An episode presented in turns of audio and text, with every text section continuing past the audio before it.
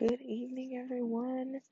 It's Bella Corey, and today I'm going to talk to you guys about wait for it, it's pretty great. The economics in Lebanon.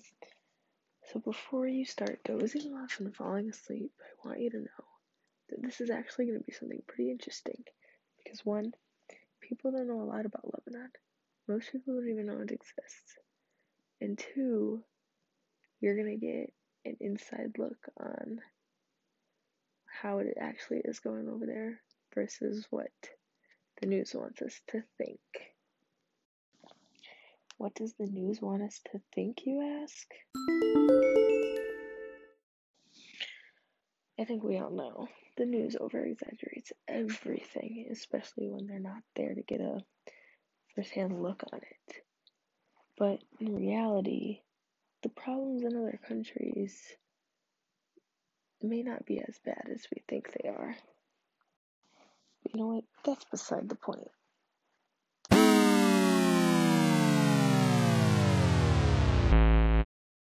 So everyone get your popcorn ready, because we're going to get this show on the road.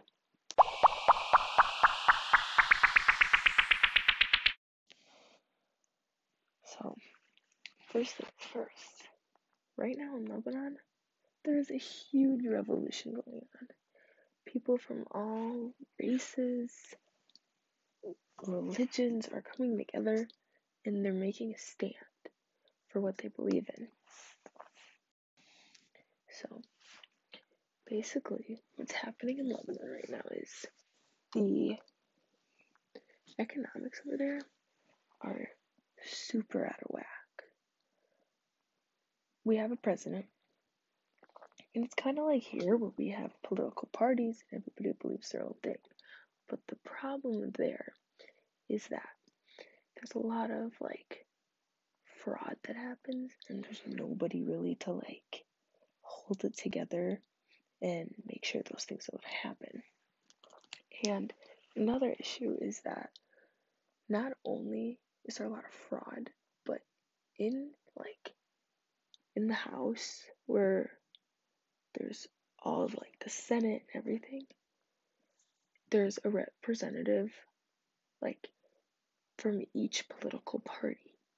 So everybody wants different things, everybody wants their own thing, and people of Lebanon, the citizens, don't want it anymore because the country is being tossed left and right, and there's so many problems that are happening.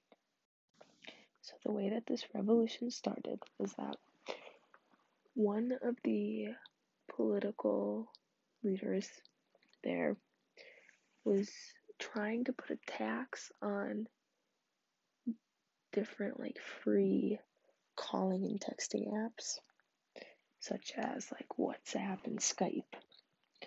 And people in Lebanon got very, very angry because they don't have like phone systems like we do, where like you have unlimited talk and text. It's like you buy minutes, and like texting, like it costs money per like word. And so it's very, very expensive over there. So when they have things like WhatsApp and Skype and all those things, like they really cherish them because it is one way that they can talk to family and friends and not have to worry about spending a ton of money or having a calling card to call overseas and the time running out. So on um, October 18th, all the people in Lebanon gathered around in the streets and stood for days and weeks and they're still out there standing. Nobody's working because nobody's making any money because there's not enough money for anybody to get anything.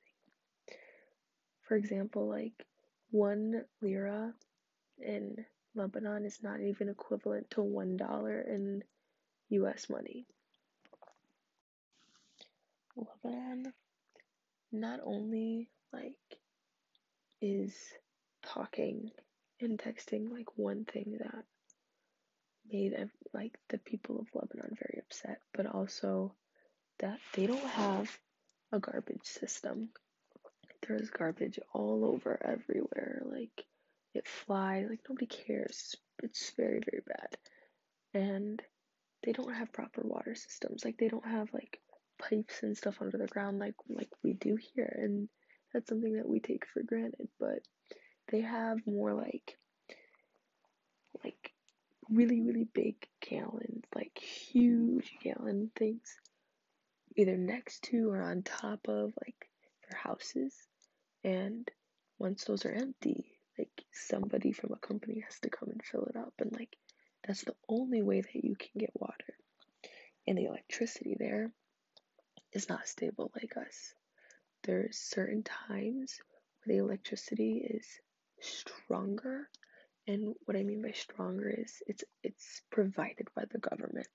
So you're able to have more than one light on at a time and you're able to plug in your phones and stuff. But when it's a different time, you're not able to do those things. You can only have certain lights on at a time, and if you have too many things on at once, the power goes out, and then you have to go down to the power outage box, flip your switch, everything resets. Like it starts a big problem. So, citizens of Lebanon had a lot to be upset about, and they were over it. So, they were all protesting, and they wanted every single person who was in power to be gone because all the guys that are in there are very, very old and they want new people. They want to start the country like from scratch. They want to make sure that like their kids and their kids' kids and so on and so forth have an opportunity to thrive and make it a better place. They don't want any old people that are in there anymore. They all they're asking for is for everybody to resign, so then Lebanon can start over.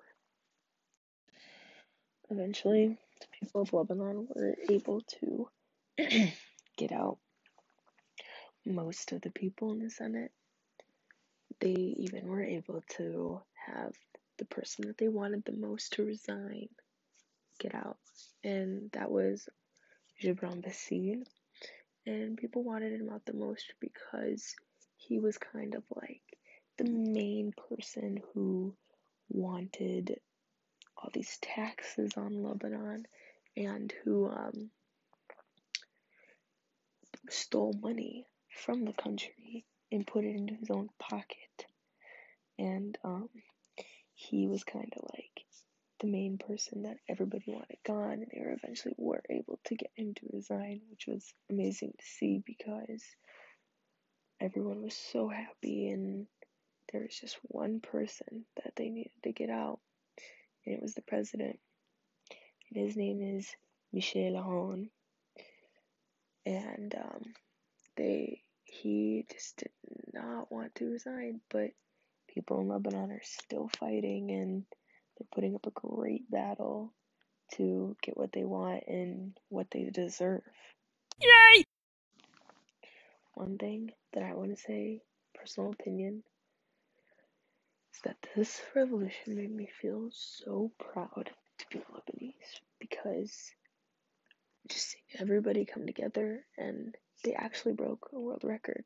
They broke a world record for the longest human chain because everybody stood in line and for miles and miles they held hands all over Lebanon and they broke a world record which I thought was pretty amazing and they just accomplished so many things just because they wanted to do something that they believed in. And that to me was amazing. And just talking about it right now is giving me the chills.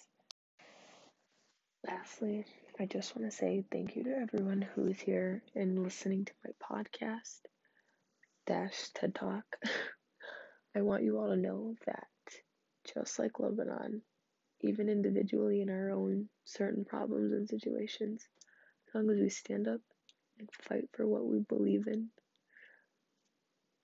as if it's 100% right, 100% wrong, whatever your opinion is, you can push through it and you will succeed. I hope to see you guys next week on my episode about mental health in sports and how you should never give up. Even when you keep failing, just always get back up. Bye, guys.